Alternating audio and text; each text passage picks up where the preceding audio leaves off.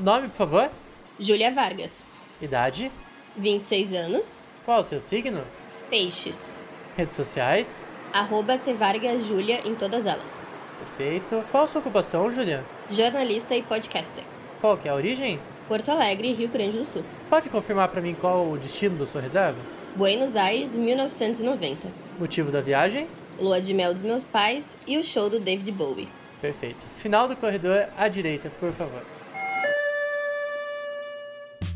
Senhoras e senhores passageiros, sejam bem-vindos ao De Férias no Passado. Lembramos que esse é um podcast de turismo que usa da história para imaginar como seria passar uma semana em épocas anteriores à nossa. Meu nome é Renato Navas, hoje serei o seu guia temporal e desejo a todos uma ótima viagem.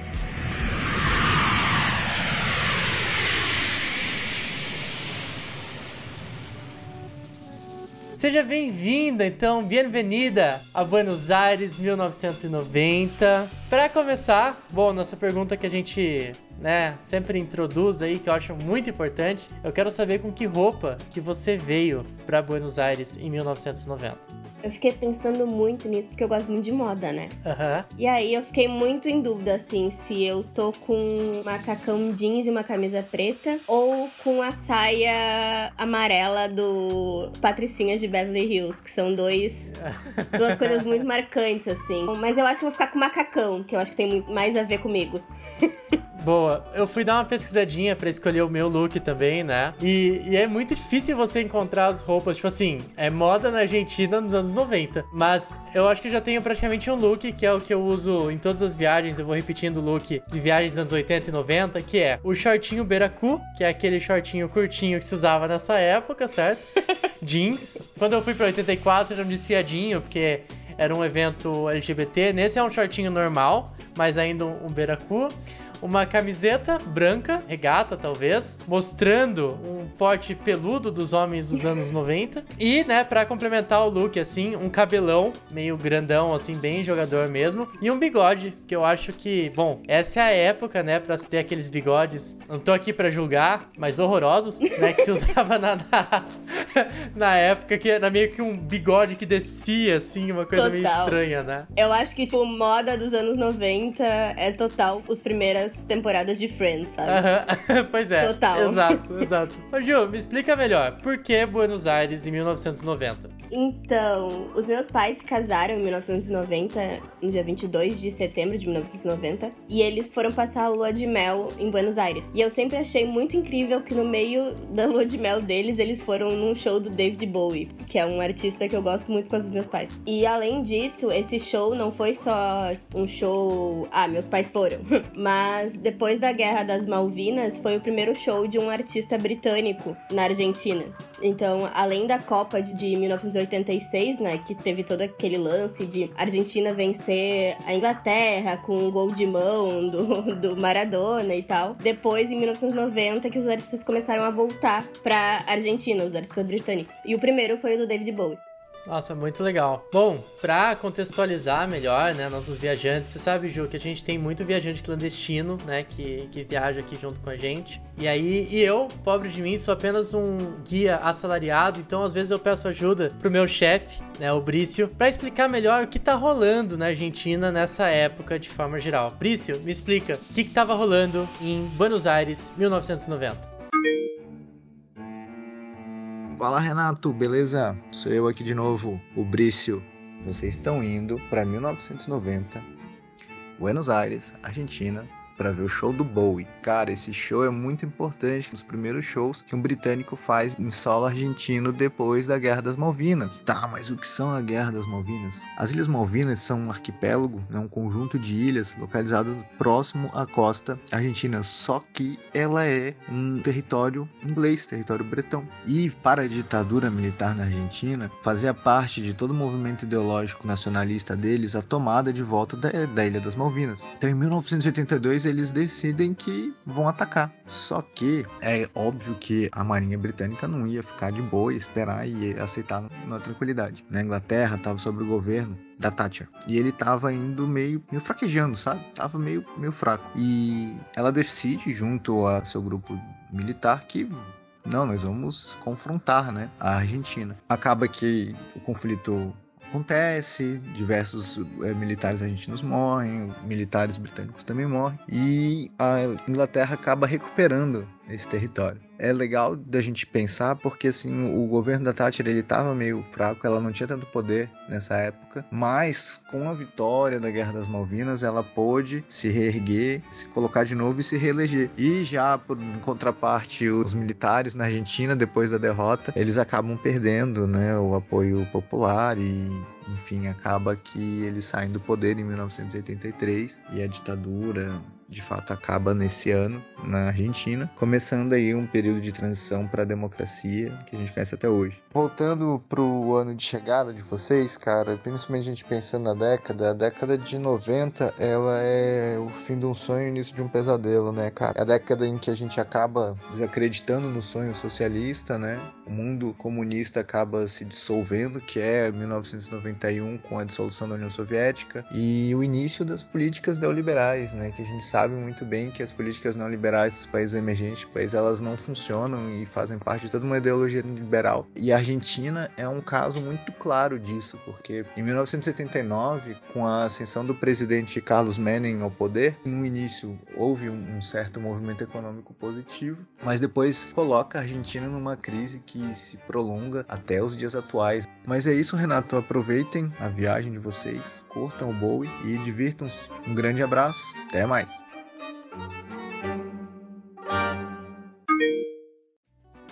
Ô Ju, tu veio basicamente para ir no show, né? Eu quero que você me descreva como tá a rua aí às vésperas do show, como que tá a movimentação em Buenos Aires. Você consegue descrever para mim? Esse show vai ser o primeiro do David Bowie na América do Sul. Então, eu acredito que assim, em volta tá cheio de gente de tudo que é país, tudo que é lugar, não só do Brasil, mas do Chile, do Uruguai, do Peru, uh, vieram para assistir esse show, que foi um show muito histórico dele. Eu acho que tá bem lotado, assim, de gente. Os, os hotéis estão todos lotados, assim, foi bem difícil para eu conseguir uma diária, uma hospedagem, sabe? Foi complicado. É, a nossa agência, ela sempre se preocupa bastante, assim, em conseguir, mesmo em datas como essa, realmente foi, foi difícil, mas. É. É, eu tentei que eles conseguirem uns cinco estrelas. Aí eles me disseram que não era possível, porque o David tinha fechado todos os cinco estrelas só pra ele, sabe? Essa gente grande, né? Pois é, pois é. Mas é, inclusive, se você quiser, sabe que a gente sempre dá a oportunidade aqui de, se quiser encontrar com ele, é uma possibilidade, tá? Não... Seria meu sonho? Inclusive, isso já dá link para outra pergunta que eu vou te fazer, que é, além do show, né? O que exatamente, o que mais tu quer aproveitar? Tem uma semana aqui em Buenos Aires, o que, que tu quer aproveitar para fazer? Quero conhecer a Casa Rosada, eu quero ir dançar tango no Caminito, uh, eu quero visitar os museus, tem um museu de arte latino-americana na Argentina, em Buenos Aires, que é bem legal. Quero provar uns vinhos, porque, né, somos todos filhos de Deus. Na Argentina tem uns vinhos bons, né? Pois é, pois é. E acho que é isso. Não sei se na, na, data que eu for, o museu de o museu de moda já vai ter aberto ou não vai. Fico na dúvida. Se tiver aberto, eu ia gostar de ir no museu de moda, senão não tiver aberto, dá a dica para alguém de abrir um museu de moda em Buenos Aires, seria uma baita ideia. Exatamente, exatamente, uma baita ideia. Fica a dica. Cara, tu falou dos vinhos e tal. Buenos Aires tem todo um clima. Eu não conheço Buenos Aires, né? Tô conhecendo pela primeira vez aqui, mas nos tempos atuais eu não conheço Buenos Aires ainda. Mas Buenos Aires, ela tem toda uma onda, um clima, uma vibe meio cidade europeia, que por muito tempo eles se venderam assim, inclusive, né? Eu acho muito legal. Inclusive, na pesquisa, eu caí meio que na história da Argentina. E a Argentina, por muito tempo, foi um polo econômico a nível de Europa, tipo, na América Latina né? Eu tava pensando nisso, que por muito tempo a gente teve uma visão muito grande da Argentina como um país muito mais rico e muito mais europeu do que a gente, né? Uma mini síndrome de vira-lata com a Argentina, talvez, não sei se dá pra botar assim. E isso tem mudado, né, nos últimos anos. Eu tava lendo um livro esses dias da Silvia Colombo falando sobre 2020, 2019. Uhum. E ela fala sobre como a economia na Argentina já mudou muito. E foi meio que um choque para mim, sabe? Sim. Porque eu ainda tinha muito essa visão de a Argentina ser um polo. É, é, tem a parte dessa fantasia que fica. E eu levo muito isso em consideração, o comparativo mais local, assim, com o sul, por exemplo, sabe? Com Porto Alegre. Eu sendo de São Paulo, quando eu fui pro sul, aqui em em São Paulo a gente tem ainda uma visão muito romantizada do Sul, que de fato foi um lugar onde durante muito tempo se passaram muitas riquezas, se viveram muitas pessoas ricas e tudo que isso acaba trazendo, né, de, de imaginário popular, assim. E, poxa, né, é, sem querer criticar a cidade onde eu morei tanto tempo, mas quando tu chega em Porto Alegre, tu vai no centro, que é sujo, que é pedido, enfim, é, é uma quebra de expectativa muito grande, né? Do que de São Paulo, tu chega em Porto Alegre Porto Alegre é uma província, Não, sabe? É muito louco isso. Pois é, tem mais esse detalhe também, né, de como a cidade, o funcionamento é totalmente outro, assim. Quando eu tava vendo as coisas também de Buenos Aires, que na verdade o que acontece é, a Argentina é de fato uma potência no início do século passado. Se a gente parar bem pra pensar, por mais que a, a guerra das Malvinas tenha sido fracassada, de certa forma, pra, pra Argentina, cara, que país da América, especialmente da América Latina, tem culhão para pegar uma ilha no meio do, do mar e falar, não, essa ilha aqui é nossa. E a ilha que tá, tipo, não é com qualquer país europeu, tá com a Inglaterra, sabe? É o último país do mundo que alguém resolveria ter algum tipo de querer fomentar algum conflito. Tipo, é muito louco, assim. Só por aí a gente já tem ideia de como também a própria Argentina se posiciona. Tudo bem que isso aí teve um belo de um jogo político, porque, né, foi no meio da ditadura que a galera tava querendo ter uma boa imagem né? Enquanto aqui no Brasil eles construíam estrada no meio do nada que levava para porra nenhuma, lá eles arrumavam briga para, enfim, fomentar a imagem que acabou não funcionando, evidentemente. Mas até essa ideia de fracasso, fracasso para quem, né? Porque um dos motivos da guerra ter começado foi que a ditadura queria trazer de volta esse sentimento de patriotismo, né? E nesse ponto, se a gente para pra pensar, ok, a Argentina não conseguiu a ilha, mas trouxe muito esse sentimento. Tanto que os dois exemplos que a gente falou, né, da Copa e depois dos artistas britânicos indo cantar aí, são dois exemplos muito fortes disso. Que ficou muito esse sentimento de patriotismo contra a Inglaterra. Eu acho que dá pra gente dizer que foi fracassado entre aspas, né? Sim, sim. Cara, é, a gente vai fazer outro link com o Sul, mas a própria brincadeira que a galera faz com a Revolução Farroupilha, Total. que é a guerra que se perdeu, mas todo a identidade é, gaúcha de forma geral, bairrismo, bairrismo a gente ainda vai voltar pra falar disso daí, mas, né, que graças a Getúlio, que se tem muito dessa imagem da, da revolta farroupilha, mas você cria ali um imaginário que une as pessoas, né? Talvez não tenha servido para melhorar a imagem da ditadura, como eles pretendiam, mas para realmente, para unir o povo argentino, talvez tenha sido uma boa, né? Fun fact, o Getúlio era meu bisatio, ele era primo do meu bisavô.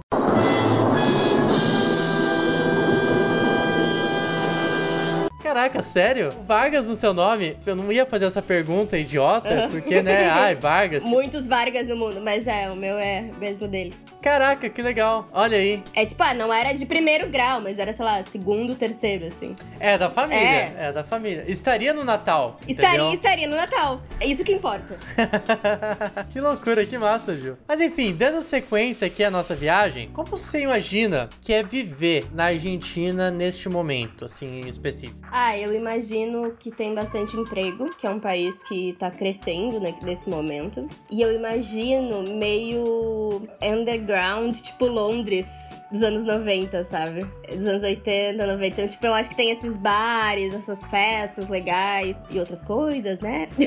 Mas eu acho que também tem muito emprego. Eu acho que é um país que tá crescendo, que acabou de sair da ditadura, então tem um, sentimento de esperança, sabe? Então, eu acho que é um lugar bom para se viver. Sim. Quando a gente viajou pro Brasil em 2002, eu até comentei que em 2002 a gente tinha muito um sentimento otimista a respeito do futuro. E eu acho que início dos anos 90 90, na América Latina em geral também, acho que tava vivendo nessa onda de, de otimismo assim, em relação ao futuro. A Argentina também, como sabemos aí, no momento a Argentina também não tá, apesar de agora não ter nenhum Bolsonaro no poder, pelo menos por enquanto, porque parece que eles já estão brotando o seu próprio. Parece que acabou, né, Ju? Essa ideia de sentimento otimista em relação ao futuro, assim, é meio doido, né? É, eu acho que a Covid também, essa pandemia tirou muito isso da gente, né? É, pra Sim. mim é muito difícil ultimamente, quando as pessoas me perguntam onde a Júlia se vê daqui a cinco anos? Nossa.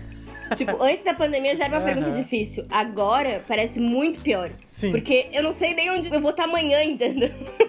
Exato, cara. Tem até um paralelo a fazer isso que eu venho pensando muito, assim, em relação, especialmente ao trabalho. Sabe aquele papo de se o mundo acabasse amanhã, o que, que você ia fazer hoje? A gente descobriu que se o mundo acabasse amanhã, hoje a gente ia levantar cedo, ia trabalhar normal, entendeu? Uhum. Ia sair, quem sabe, de noite a gente ia comprar um, um vinho mais caro e ia tomar, sabe? É, Exato. no máximo. Exatamente. No máximo, sabe? Pedir o delivery do teu restaurante favorito.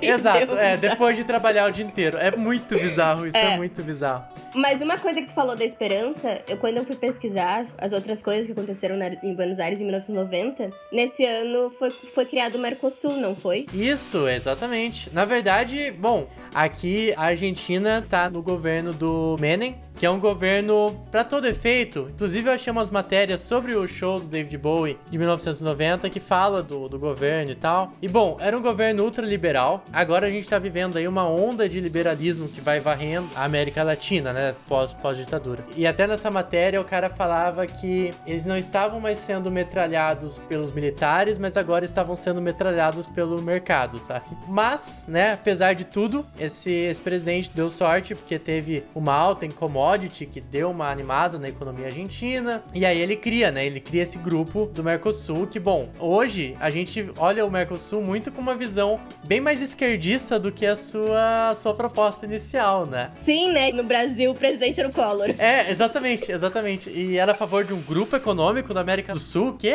sabe, é, é Ursal agora, é isso mesmo? O senhor é um dos fundadores do, do Foro de São Paulo. O senhor pode falar aqui para a população brasileira, para a nação brasileira, sobre o plano Ursal? O senhor tem para dizer? O plano Ursal, União da República Socialista Latino-Americana. Tem algo a dizer para a nação brasileira? Meu estimado cabo, eu tive muito prazer de conhe- conhecê-lo hoje e, pelo visto, o amigo também não me conhece. Eu não sei o que é isso, não fui fundador do Fórum de São Paulo e acho que está respondido.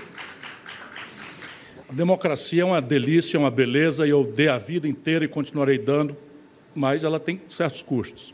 Eu vou aproveitar esses 40 segundos Mas enfim, Ju, eu sei que essa pergunta é meio indelicada, assim, mas eu quero saber o que, você trouxe na sua mala pra essa viagem. Ah, eu levaria uma camisa do David Bowie, obviamente, pra ir pro show. Levaria calça jeans. Levaria, já que eu não estaria vestindo, eu levaria a minha saia do Patricinhas de Beverly Hills. Justo, legal. Inclusive, esse é um sonho não concretizado até hoje. Olha aí, poxa. Aproveita, a hora é agora, entendeu? É verdade. Meias que vão até o joelho que a gente usava naquela época. Enfim. Ai, meu Deus, por que os anos 90 aconteceram, né? Ah, mas ai, sabe que assim, a gente brinca com isso, mas eu acho que é a minha época de moda favorita. Sério? Ah, não só na América e tal, mas principalmente na Europa começa a surgir essa galera mais rebelde, mais punk, com causa e tal. E isso se reflete muito na moda. E ela para de ser certinha. Enfim, é aí que surge essa onda de usar camiseta de banda e tudo mais. Além do grupo da- das pessoas que são punks de verdade, sabe? Isso entra na moda. Então eu acho essa época muito legal. Sabe, Ju, falando até um pouco de bastidores aqui, quando eu tive a ideia de criar o podcast, foi porque eu tava ouvindo um podcast, o Santíssima Trindade das Perucas, que é de três drags de São Paulo, que o tema do episódio era viagem no tempo. E aí uma delas falou que ela queria ir pros anos 90. E eu, muito massa. nerdola que sou, falei, pô, anos 90, inflação, um monte de coisa. O que que você vai fazer nos anos 90? E aí surgiu a ideia do podcast. E curiosamente, só que os anos 90, tal qual os anos 2000, ele tá muito vivo no nosso imaginário, assim, com muita coisa, né? Enfim, os anos 80 estão pros nossos pais, como os anos 90 estão pra gente, de, tem muita coisa ali. E eu achei que as pessoas, quando fosse falar de data, muita gente fosse falar dos anos 90. E você é a primeira viajante que decide vir para os anos 90. E, pô, se a gente for abrir essa porta aí, porque, sim, os anos 90 são bizarros de quantidade de coisa acontecendo, porque eles pegaram os excessos dos anos 80 com a tecnologia que agora a gente tinha nos anos 90, de, enfim, cara, a gente tá falando especialmente Brasil aí, vamos falar de TV do Brasil dos anos 90, a gente entra em toda uma, uma seara gigante de bizarrices, né? De coisas que tu não acredita que os pais deixavam as crianças. Exato, exato, exato. Eu tive uma sandália da tiazinha, tá? E até hoje, quando eu penso sobre isso, Aham. é muito louco, né? É, é uma das coisas mais bizarras já produzidas. A personagem tiazinha já é uma coisa complexa, porque vale lembrar que ela era uma personagem de um programa de TV, ok? Da mesma linha ali de Garota Molhada e tal. Mas ela teve uma linha que ela seguiu pra um caminho infantil muito inadequado, assim, porque tinha a sériezinha dela, tinha. Que... Cara, nossa, total não. Inclusive, eu, num dos outros episódios eu ouvi de 2002, tu fala com o Eric sobre os DVDs e fitas, tá, né? Aham. Eu fiquei pensando das fitas que eu tinha, porque a gente ainda tem as fitas VHS aqui em casa, todas bonitinhas, tá? Relíquias, hein? É, não, tem umas que são relíquias total. E eu lembro que era a coisa que eu mais fazia, assim. E eu amava aquela coisa de, tipo, rebobinar. Aham. Isso é muito anos 90 pra mim, assim, rebobinar fita. Era uma época maravilhosa. Nossa, total. Bom, então já sabemos, né? Chegando no hotel em Buenos Aires, colocar pra assistir um bom filme ali. A gente já vai falar de filme, inclusive. E acho que esse é até um gancho pro nosso segundo bloco, que é hora do quiz da viagem, Júlia. Eu quero saber se você é aquela viajante que vai só sem ver nada ou se é aquela viajante que presta atenção ao redor. que Sabe o que está acontecendo na Argentina e no mundo nos anos 90? Você tá pronta pro quiz da viagem, Ju? Prontíssima. Então vamos lá.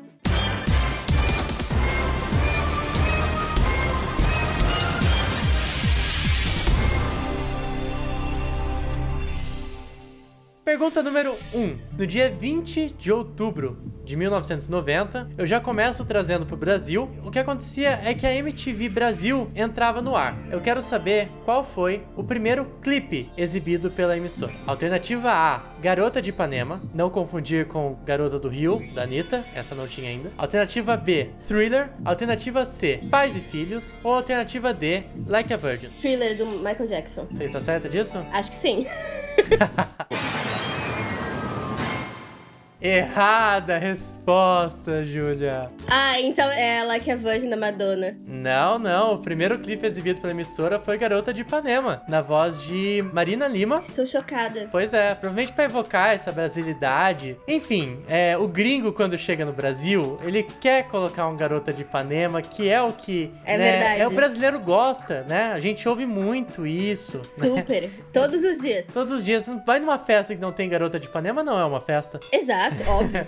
Mas enfim, a constar aí para as pessoas mais antigas e que talvez lembrem, né? Os primeiros VJs que já abriram as portas da MTV era a Astrid Fontinelli, a Cuca Lazarotto, Daniela Barbieri, Gestião Moreira, Maria Paula, Rodrigo Leão, Thunderbird, Zeca Camargo e Renata Neto, dos quais aí só o Zeca Camargo e o Thunderbird eu conheço, é A verdade? Astrid apresenta o Saia Justa hoje, da GNT. Ah, ela! Tá, pode crer. Então tá aí. Ela eu sabia, mas eu não fazia ideia e fico- estou muito chocada com o Zeca Camargo. Ah, pois é, o Zeca Camargo. Gente, o Zeca Camargo, na verdade, ele é um baita de um nome da. Eu não quero dizer um baita nome gay, porque o Zeca Camargo não é gay, eu acho. Mas, mas ele é um baita expoente de cultura pop, assim. Eu não fazia ideia disso. É, nossa, Madonna mesmo, a maioria das entrevistas da Madonna pra brasileiros, assim, foi com ele. Nossa geração conheceu muito ele pelo Fantástico, né? Uhum, total. Mas antes disso, ele era esse personagem total pop, assim. Que massa isso. Pois é. Bom, pergunta número 2. Não sei como tá na Argentina, talvez saiba. ah, a gente tá em setembro, né? Já aconteceu, então talvez esteja até meio que no auge, assim. Que no dia 24 de junho de 1990, a Argentina derrotou o Brasil por 1 a 0 e eliminou a gente nas oitavas de final da Copa do Mundo na Itália. Quem venceria o torneio naquele ano e por quanto? Alternativa A, Argentina por 1 a 0. Alternativa B, Alemanha por 1 a 0. Alternativa C, Argentina por 2 a 1. Ou alternativa D, Alemanha por 2 a 1. A Argentina não foi, porque ontem mesmo eu pesquisei por causa Ai, da Copa ódio América. Não, mas pesquisa, não foi, não, foi por causa da Copa que América. Porque tinha que escrever uma matéria sobre quantos anos tinha sido a que a Argentina tinha ganhado os últimos torneios. E a última Copa que ela ganhou foi em 1986. Então, isso eu sei. Uhum, perfeito. Agora, eu acho que foi a Alemanha 2x1. Tá certa disso? Não!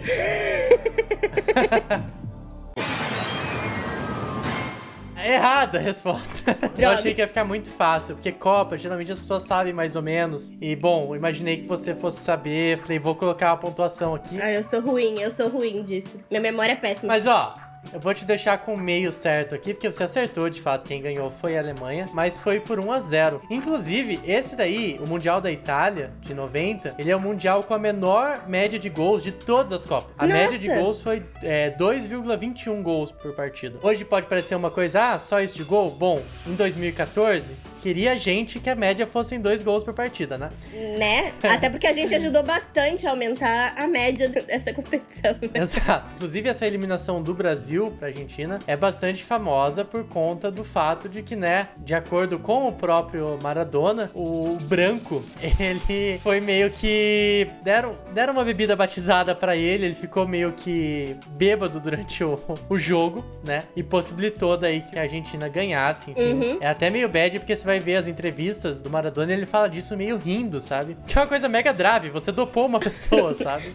Mas né, era, era o Maradona, né? Que era uma figura mística de tudo isso, né? Mas eu acho que foi nessa eliminação aí do Brasil que é, eleva o grau de, de rivalidade entre Brasil e Argentina no futebol, que até hoje é enorme. É, que fica meio chato, né, Júlia? Vocês me doparam.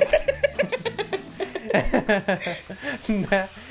Eventualmente fica uma situação meio constrangedora. Olha, quem sou eu pra criticar qualquer coisa que fazem contra a seleção? Exatamente, exatamente. É, mas esse ano em especial, assim, essa aqui a gente tá falando de uma seleção ali onde tem grandes nomes, né? É a época ainda que tem o Tafarel, o Romário, que se eu não me engano, nessa Copa em específico ele acabou é, se machucando e e não jogou. Mas enfim, ainda é uma Copa ali daqueles áureos tempos da, da seleção, assim, né? Meio diferentes de hoje, mas enfim. E um outro detalhe interessante que eu queria levantar em questão é que, bom, em 90, quem ganhou foi a Alemanha Ocidental, porque o Muro de Berlim recém tinha sido derrubado, né? Ah, Em- é em 89. verdade. Então, assim, é, a Alemanha, inclusive, precisou de três finais pra chegar, né? Ela perdeu em 82, perdeu em 86, é, inclusive em 86 pra própria Argentina. E, inclusive, olha, Detalhe aí que eu queria até suscitar em outras viagens, porque em 2002 é, a Alemanha também foi eliminada pro Brasil. Então, assim, se temos uma seleção que guarda rancor, essa seleção é a alemã. Então, assim, ó, cuidado. Alemanha, vai jogar contra a Alemanha, empata, entendeu? Faz uma coisa um pouco Não mais, tem que ganhar sempre, assim. né? O, me- o melhor é Exato. participar. O melhor é participar. Exato, exato. Bom, vamos então para nossa pergunta número 3. Júlia, a gente falou de filme. Chegou a nossa hora aqui de falar de filmes agora. Eu adoro quando a viagem é anos 80, 90 e 2000, porque a gente tem essa possibilidade de falar aí de filmes que fizeram parte, fazem parte da nossa vida. E a minha pergunta é: qual desses filmes não foi lançado em 1990? Ok? Alternativa A. Ghost. Alternativa B, Esqueceram de Mim. Alternativa C, Uma Linda Mulher. Ou alternativa D, Meu Primeiro Amor. Esqueceram de mim foi em 1990, isso eu tenho certeza. Então eu já excluo. Os outros é Ghost. Uma Linda Mulher e Meu Primeiro Amor. Meu Primeiro Amor é aquele filme super alto astral. super pra Esse, cima. esse foi o filme favorito da minha irmã por muitos anos. E minha irmã mais nova que nasceu em 1998, tá?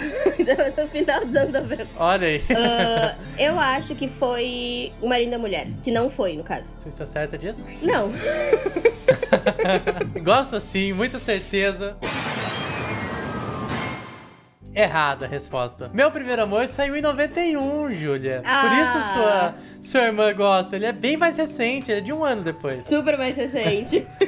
Inclusive, falando aí meu primeiro amor, cara, esse filme, a minha mãe gostava dele, né? Não sei se ela ainda gosta, mas eu lembro quando eu era pequeno, né? Ela falava desse filme. E eu assisti ele ainda criança. E foi uma coisa tão traumática. Que assim, é uma história horrível. É, Eu acho que eu nunca assisti inteiro. é, nossa, que sorte. Porque eu não sei qual a pira que a galera tinha antes de fazer filme que criança morria. E assim, Não, e ele morre por uma abelha, não é um negócio é, assim? ele morre atacado por abelha. Pô, é, é bizarro. E, e ele não é o primeiro. Tem vários filmes, né, anos 90 ali, que você tem crianças é, se apaixonam e morrem, né? Enfim, se anos 2000 a gente falou um pouco de DVD, anos 90 é o auge das fitas, né? É quando a gente aprendeu a ter essa coisa de assistir o mesmo filme várias vezes. É claro que a fita é uma coisa dos anos 80, mas aqui no Brasil, né, só nos anos 90 que a gente foi, isso foi entrar na nossa casa assim com os dois pés na porta, né? Você tinha, Ju, a gente falou de fita, a gente acabou não entrando muito no assunto porque eu sabia que ia entrar essa pergunta, mas tu tinha um filme favorito de fita assim, que era aquela fita que era assistir e rebobinar? Então, eu não lembro disso, mas a minha irmã mais nova, mas essa já nasceu nos anos 2000, tá? Mas assim, no começo dos. Ela nasceu exatamente no ano 2000. Ela assistiu Branca de Neve, acho que durante, tipo, dois anos, todos os dias. Caraca. Em fita. É. Um que eu lembro que eu gostava muito e que esse é um VHS que eu ainda tenho e eu nunca vou me desfazer é o primeiro Jumanji. Boa, boa. É outro filme que eu tinha medo também, não gostava. Eu amo. Esses dias, aí a gente achou ele em um streaming e aí assistiu aqui em casa. Foi muito divertido. Pois é, é, eu sempre fui uma criança muito cagona, sabe? Então, Jumanji me dava medo. Era essa linha de filme que... Não sei se foi porque ela foi me apresentada como um filme de terror, que a meu primeiro contato com Jumanji foi na quarta série, então estamos aí já em 2004. E o meu professor falou, hoje eu vou mostrar um filme de terror pra vocês. Uhum. Eu não sei se é porque eu fiquei com a visão que aquele filme era de terror, que até por muito tempo eu fiquei com medo dele. Talvez, Mas minha é. fita da vida, assim, que ainda é meu filme da vida, é Vida de Inseto. Que assim, a minha avó me deu de Natal, e acho que ela me deu em, em 2000 de Natal. Cara, eu assisti aquilo. Inclusive, ele é meu filme, até Luca, porque eu acho que Luca deu uma mexida, assim, na minha lista de animações barra filmes. Ah, eu ainda não assisti, eu Nossa, tenho que ver. assista, assista. Eu não vou falar dele agora, porque enfim, mas é, assista esse filme que ele é maravilhoso. Mas Vida de Inseto era esse que eu assistia e eu tinha ganhado da minha mãe um Robber. Robber é o gafanhoto, que é o vilão do filme. Ela Ah, tinha sim. me dado ele sem saber que ele era o vilão. Ela comprou o boneco e me deu antes de eu ganhar a fita. E aí que quando eu ganhei a fita e eu descobri que ele era vilão, ele já tava ali na brincadeira como outro personagem. Ele nunca era o vilão das minhas brincadeiras. Aí, na minha brincadeira, ele passou a ser um ator que tinha feito o filme. Então, quando eu ia assistir Vida de Inseto, eu colocava todos os brinquedos no sofá, junto com ele, pra assistir o filme que ele tinha feito, sabe? Grandes momentos da infância de Renato Navas. Mas enfim. Eu amei! muito bom! Eu acho que eu tive essa VHS também. Eu sei que teve Pinóquio. Ah, um que eu gostava muito era o Jardim Secreto. Jardim Secreto, não lembro. É tipo, eu não sei se eu vou lembrar, mas assim, é um pai muito rico, tem um filho cadeirante, e aí é a mãe dele morreu, e aí por isso que ele é cadeirante, não sei o que, foi um acidente. E aí existe Tragédias. um jardim que era. Total. Ah, existe um jardim fechado dentro da casa deles, que é uma casa super rica. E aí, o pai nunca deixa o menino entrar lá, que era o jardim da mãe. Uhum. E o menino nunca deixa entrar lá, nunca deixa entrar lá. Até que a filha do jardineiro vira amiga desse menino, que é sempre mal-humorado, que não quer brincar, não sei o quê. E aí ela. Vou super dar um spoiler do filme aqui, mas tudo bem, porque o filme é muito velho. A gente tá em 1990, ele nem foi lançado ainda, provavelmente. Então, ó. É boa pergunta, nem sei, nem, nem sei disso. Mas aí ela é filha do jardineiro, aí ela pega a chave e ela refaz esse jardim e tal. E aí leva o menino lá pra dentro, e aí o menino descobre que ele consegue andar e tal. Mas é uma animação, tá? Tudo isso que eu tô contando é uma animação. Caraca, pois é, tava imaginando uma coisa muito filme, assim, na real, meio terapia. É, o Jardim Secreto. Que loucura. Bom, maneiro. É que é isso também. A gente falou de tragédias dos anos 90. Filmes dos anos 90, eles têm essa coisa de. Uma coisa meio melancólica, eu sinto, assim, especialmente em filme de ou alguém morre, ou começa com uma tragédia, uma história triste. Sim. As histórias são muito felizes nos anos 90, né? Então, nem um pouco feliz, nem um pouco feliz. É muito louco, né? E se a gente parar pra pensar, até nas animações que a gente assistia, o Rei Leão já tinha sido lançado nos anos 90. Mas, tipo, o próprio Rei Leão é um filme muito triste. Sim, sim, sim. Na verdade, você pega ali o- os clássicos da Disney dos anos 90, que tu tem Rei Leão, você tem Aladdin. O primeiro é de 89 ainda, que é a Ariel. Ariel, a menina que não gostava do que ela era, É. basicamente. Aladdin era um órfão que era ladrão que tinha que roubar pra comer. É. Exato. O Rei Leão, nem vou comentar, né? O nível de tragédia que esse filme leva. Corcunda de Notre Dame, que acho que é de 96, se não tô enganado. Esse é o meu filme favorito da Disney até hoje. Eu amo Corcunda de Notre Dame. Eu tenho um Funko do Corcunda de Notre Dame, tá? Ai, meu Deus, que amor. Cara, mas aí que tá. Muito legal o filme, mas puta filme inadequado pra crianças. Total. Inclusive, quando ele tava sendo feito, o, eu não sei se foi o, o diretor, alguém do alto escalão do filme falou que, nossa, que legal que o filme passou por indicação livre. Não esperava que fosse passar por indicação livre. E meus filhos não vão ver ele até serem grandes. Sabe uma curiosidade? Se tu tem uma cena de Corcunda de Notre Dame que a Bela, da Bela e a Fera, tá andando pela cidadezinha, lendo um livro. Caraca, essa realmente não prestei atenção. Acho que eu vou até reassistir ele pra ver se eu pego essa. É, eu, eu li isso no Twitter e fui legit de novo pra ver se eu achava. E achou? Aham, óbvio. Tem mesmo. Olha aí, Disney já. Doido, né? Os easter eggs pré-Pixar, né? Uma última curiosidade que eu acabei de checar aqui: o Jardim Secreto foi lançado em 1994. 94, é. Você deu um spoiler aí do filme. Então, daí, spoiler, é, eu consigo prever o futuro. É, Peço desculpa. As visões da Raven é anos 90 também, eu acho, então tá, tá dentro. aí. É, exatamente. Ju, vamos então pra sua possível redenção. Pergunta número 4. Bom, século XX foi marcado por muitas tragédias, como sabemos. Uma delas é o apartheid, que é uma medida aí que dividia brancos de negros, ou melhor, dividia negros de brancos na África do Sul. No dia 11 de fevereiro de 1990, o ícone da, da, luta contra o apartheid, que era Mandela, foi libertado após passar 27 anos preso. Mas a minha pergunta é sobre o apartheid em si. Por quantos anos durou o apartheid na África do Sul? Alternativa A, 16 anos. Alternativa B, 32 anos. Alternativa C, 46 anos. Ou alternativa D, 70 anos. Eu tenho uma memória muito ruim, muito ruim mesmo, assim. Ah, eu, eu vou chutar no 46. 46? Uhum. Certa resposta, olha só. Saiu do pesadelo de não acertar nenhuma, hein? ah, eu já tenho 1,5 acertos. É, muito bom, muito bom. Ah, é verdade, teve e-mail lá. Bom, o, a política de apartheid, né, começou em 1948 por um pastor protestante. Olha que loucura. É, Daniel François Malan, que na época era primeiro-ministro. E ela foi, foi adotada até 94, né? Pelos sucessivos governos foram trocando e ela continuou ali por 46 anos. É bem curioso, porque inclusive a hora que a gente tava bolando as perguntas, estava eu bolando com o Brício, né, quais iam ser as perguntas. Bom, o Brício, ele é formado em história e tudo mais, e ele também ficou surpreso em se dar conta que era 46 anos, que isso é uma coisa muito legal de nós dois, porque os dois são de humanas. Então, às vezes a gente sabe até a data, mas a gente não sabe fazer a conta para saber quantos anos dá. Então, a hora que a gente viu, a gente ficou surpreso em saber, cara, 46 anos, por mais que a gente esteja falando aí de um país relativamente desenvolvido, né? Apesar dos preconceitos que a gente costuma ter quando se fala em África, África do Sul é um dos países mais desenvolvidos do continente. Mas 46 anos, cara, é o tempo que muita gente nasce e morre, sabe? Pensando nisso, os negros estão livres há 27 anos, né? Exatamente. É a minha idade, é ontem. é, é muito pouca coisa, sabe? A gente, essa galera de 26, 27 anos que somos nós, temos uma mania de a gente achar que é muito jovem, Júlia. A gente tem que começar a relativizar isso aí. Ai. Porque eu vejo coisa assim, a gente tem que começar a entender, entendeu? Que é cringe achar que a gente é jovem, sabe? A gente já passou dessa fase já. Teve uma hora que eu ia dizer, eu como uma boa millennium.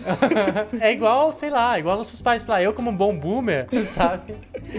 a minha irmã, que é geração Z, ela tem uma teoria que a coisa mais cringe de ser cringe é que a gente é a única geração que realmente liga se a gente é millennium ou não. Começa por aí, né? Mas, nossa, excelente reflexão. A gente tá com uma viagem marcada, inclusive, nós vamos para o ano de 2004. Muito recente, mas a gente vai pra internet. Vai ser um episódio cibernético, sobretudo porque 2004 é o ano que sai o Orkut. Então aí, gente, breve. Posso deixar uma dica de série falando nisso, então? Diga. Assistam a série Geração 30 e poucos no Netflix. Fala muito sobre essa quando os jovens começaram a ter internet. Olha aí, interessante. Já vamos guardar aí. Bom, fica também de sugestão a todo mundo, né, que queira se informar sobre o assunto. Ju, estamos chegando já ao final da nossa viagem. Ah, essa semana foi muito curta, não dá pra ficar um mês, não dá pra remarcar o voo. Pois é, passa muito rápido, mas sabe como é companhia de viagem? Se você quiser ficar mais um dia, é quatro vezes o valor, entendeu? É, Aqui é, é, fechadinho. Bom, Ju, primeiramente, antes da gente terminar, eu quero saber, quando a gente vai viajar pra algum lugar, uma coisa que sempre passa pela cabeça é se a gente se mudaria, se a gente moraria naquele lugar. Você se mudaria pra cá, pra Buenos Aires, em 1990? Sim, porque é uma cultura que eu gosto muito e que, considerando como a gente tá agora, eu acho que a gente estaria bem melhor. Porque estamos 28 anos atrás da eleição do Bolsonaro, então vale a pena. É, é, tem esse detalhe também. Mas não, eu acho que, por exemplo, eu fui muito por causa do show do David Bowie, mas depois dele teve Eric Clapton, teve Bon Jovi, teve os Beatles. Os Beatles não, né? Porque os Beatles já tinham acabado, mas é. Os Beatles como não Beatles. Sim. mas. Uh, então, o que tipo, sobrou dos Beatles? É. o que a Yoko não destruiu, a tri. Brincadeira. Eu imagino essa época como uma época que eu gosto muito e que faz muito parte da minha vida ainda, sabe? Então acho que eu me mudaria assim. Bacana. Bom, é isso então.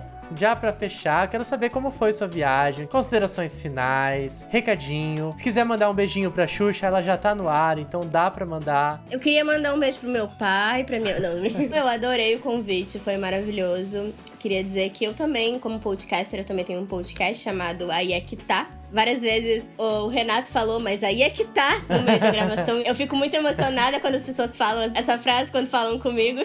É aquela cena do filme que o personagem fala o nome do filme, sabe? Estamos indo de volta para o futuro, sabe? Exatamente.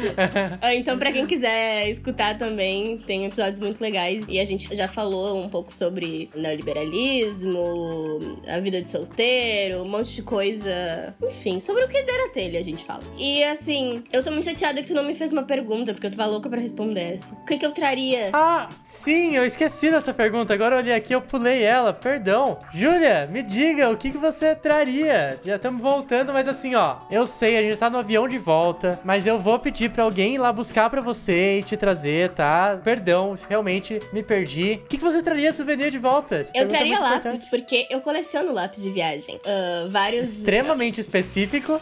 Agora quem estiver escutando e a próxima vez que for viajar e quiser me trazer, por favor. O Eric, nosso amigo que já participou, que foi pra 2002, recentemente, há uns três anos atrás ele foi para Tóquio e ele me trouxe lápis de Tóquio. Eu coleciono lápis de viagem mesmo. Toda vez que eu viajo, eu compro um lápis. Poxa, se eu soubesse, ainda esses dias, eu tava em Florença em 1504, eu podia ter pego um lápis do Da Vinci pra trazer para você. Ah, nossa, nossa infelizmente sim. passou. Esse aí seria uma relíquia na minha coleção.